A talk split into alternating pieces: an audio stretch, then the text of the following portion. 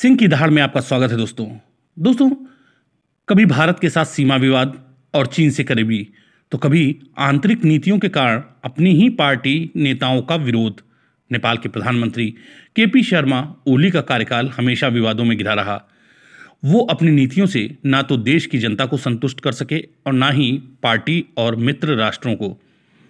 अब जबकि नेपाल की संसद भंग हो चुकी है, उनकी ही पार्टी के दिग्गज नेता इसे असंवैधानिक करार दे रहे हैं। नेपाल कम्युनिस्ट पार्टी के नेता ही संसद भंग किए जाने को सुप्रीम कोर्ट में चुनौती देने की बात कह रहे हैं। जानकारों के मुताबिक कम्युनिस्ट पार्टी को सत्ता में लाने के लिए चीन ने हर संभव कोशिश की थी। इसके जरिए वो अपना हित साधना चाहता था। जब कम्युनिस्ट पार्टी के दोनों धड़ों में बिखराव की स्थिति पैदा हुई तो चीन ने नेपाल की ओली सरकार में दखलंदाजी बढ़ा दी। राष्ट्रपति शी जिनफिंग स्थिति को काबू में करने के लिए विश्वस्त राजनयिक हौ यांकी को काठमांडू में तैनात कर दिया। यांकी ने मनमुटाव दूर करने के लिए दोनों धड़ों पर दबाव बनाना शुरू कर दिया। यांकी की नेपाल की सरकार में पकड़ इतनी मजबूत थी कि वह सभी प्रोटोकॉल को तोड़ती हुई राष्ट्रपति से भी मिल लेती थी। अधिकारियों ने इस पर भी आपत्ति जताई थी। सन दो हज़ार पंद्रह में नेपाल का नया संविधान लागू हुआ। केपी शर्मा ओली प्रधानमंत्री बने।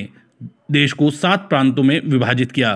जुलाई दो हज़ार सोलह में दूसरी पार्टियों ने समर्थन वापस ले लिया, उन्हें इस्तीफा देना पड़ा। ओली ने तब इसके लिए भारत को जिम्मेदार ठहराया था। ऐसा इसलिए क्योंकि नेपाल के नए संविधान को लेकर भारत ने आपत्ति जताई थी। भारत का कहना था कि इसमें मधेशी और थारू लोगों की मांगों को शामिल नहीं किया गया है। इसी दौरान मधेशी व अन्य अल्पसंख्यकों ने नाकेबंदी कर दी और एक सौ पैंतीस दिनों तक भारत नेपाल के बीच सड़क मार्ग बाधित रहा। ओली ने इसे मुद्दा बनाया और साल दो हज़ार सत्रह के चुनावों में जीत मिलने के बाद फिर प्रधानमंत्री बने। इससे पहले वह ग्यारह अक्टूबर दो हज़ार पंद्रह से तीन अगस्त दो हज़ार सोलह तक बतौर प्रधानमंत्री देश की कमान संभाल चुके हैं। नेपाल कम्युनिस्ट पार्टी का जन्म ओली के नेतृत्व वाली C P N, U M L और पुष्प कुमार दहल उर्फ प्रचंड के नेतृत्व वाली सी पी एन के मई दो हज़ार अठारह में विलय होने से हुआ। ओली पी एम बने और सर्वोच्च निर्णय लेने वाली पार्टी की पंद्रह सदस्यीय समिति में प्रचंड गुट के नौ सदस्य शामिल हुए। साल दो हज़ार सत्रह में जीत के बाद ओली ने राजनीतिक स्थिरता सुनिश्चित करने, भ्रष्टाचार और गरीबी से लड़ने का प्रण लिया था, लेकिन वह जनता की उम्मीदों पर खरे नहीं उतरे। उधर पिछले कुछ महीनों से प्रचंड खेमा ओली को सत्ता से हटाने के लिए लगातार दबाव बना रहा था। जम्मू कश्मीर के पुनर्गठन के बाद जब भारत ने नया नक्शा जारी किया तो उसमें कालापानी क्षेत्र को देख नेपाल ने विरोध किया। बाद में यह विरोध लिपुलेख और लिपियाधुरा तक आ पहुंचा। नेपाल ने भी नया नक्शा जारी कर दिया। इसी साल आठ मई को भारत के रक्षा मंत्री राजनाथ सिंह ने कैलाश मानसरोवर मार्ग का उद्घाटन किया। अठारह मई को नेपाल सरकार की कैबिनेट ने नए नक्शे को मंजूरी दे दी, जिसमें कालापानी, लिपुलेख और लिपियाधुरा पर दावेदारी की गई थी। सूत्र बताते हैं कि ओली चीन के इशारे पर ही इस विवाद को हवा दे रहे थे। दरअसल यह नेपाल भारत के सहज संबंधों का रुख चीन की ओर मोड़ने के षड्यंत्र का एक हिस्सा था।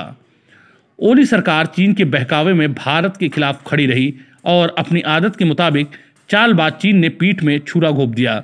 नेपाल में जमीन के नक्शों और भूमि सर्वेक्षण करने वाले विभाग ने इसी साल जुलाई अगस्त में दावा किया था कि चीन दोलखा स्थित अंतर्राष्ट्रीय सीमा का पंद्रह सौ मीटर हिस्सा हड़प चुका है।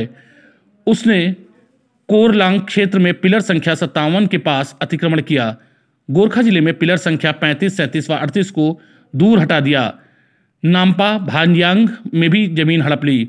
चीन ने दो हज़ार सत्रह में ही पूरा गांव हड़पने के साथ इस इलाके को तिब्बत के स्वायत्त क्षेत्र से जोड़ दिया था। हालांकि अभी ये गांव नेपाल के नक्शे में भी शामिल है और स्थानीय लोग नेपाल सरकार को ही टैक्स देते हैं। ओली का जन्म बाईस फरवरी उन्नीस सौ बावन को पूर्वी नेपाल के तेराथुम में हुआ था। मां की चेचक से मौत होने के बाद उन्हें दादी ने पाला था। नवीं कक्षा में स्कूल छोड़कर वह राजनीति में शामिल हो गए थे। राजशाही का विरोध करने पर उन्हें चौदह साल जेल की सलाखों के पीछे गुजारने पड़े। गणतंत्र की स्थापना के बाद नेपाल हिंदू राष्ट्र से धर्मनिरपेक्ष बन गया। करीब एक दशक बाद देश के लोग राजतंत्र की पुनर्बहाली की मांग में आंदोलन करने लगे हैं। कई छोटी पार्टियां राजशाही की पुनर्बहाली के लिए चलने वाले आंदोलनों का समर्थन कर रही हैं। जानकार बताते हैं कि चीन के इशारों पर भारत से कटुता मोल लेने वाले ओली का तब मोह भंग हो गया जब उन्हें पता चला कि चीनी राजनयिक यांकी हर कीमत पर नेपाल कम्युनिस्ट पार्टी को टूटने से बचाने की कोशिश कर रही हैं। वो प्रचंड व नेपाल माधो के संपर्क में हैं और उन्हें ओली की जगह उप प्रधानमंत्री बामदेव गौतम को सत्ता की कमान सौंपने के लिए तैयार कर रही हैं। सूत्र बताते हैं कि इससे ओली का मोह भंग हो गया और उन्होंने संसद भंग करने की घोषणा कर दी। अपने इस चाल के जरिए उन्होंने पार्टी के विरोधियों के साथ साथ चीन को भी झटका दे दिया।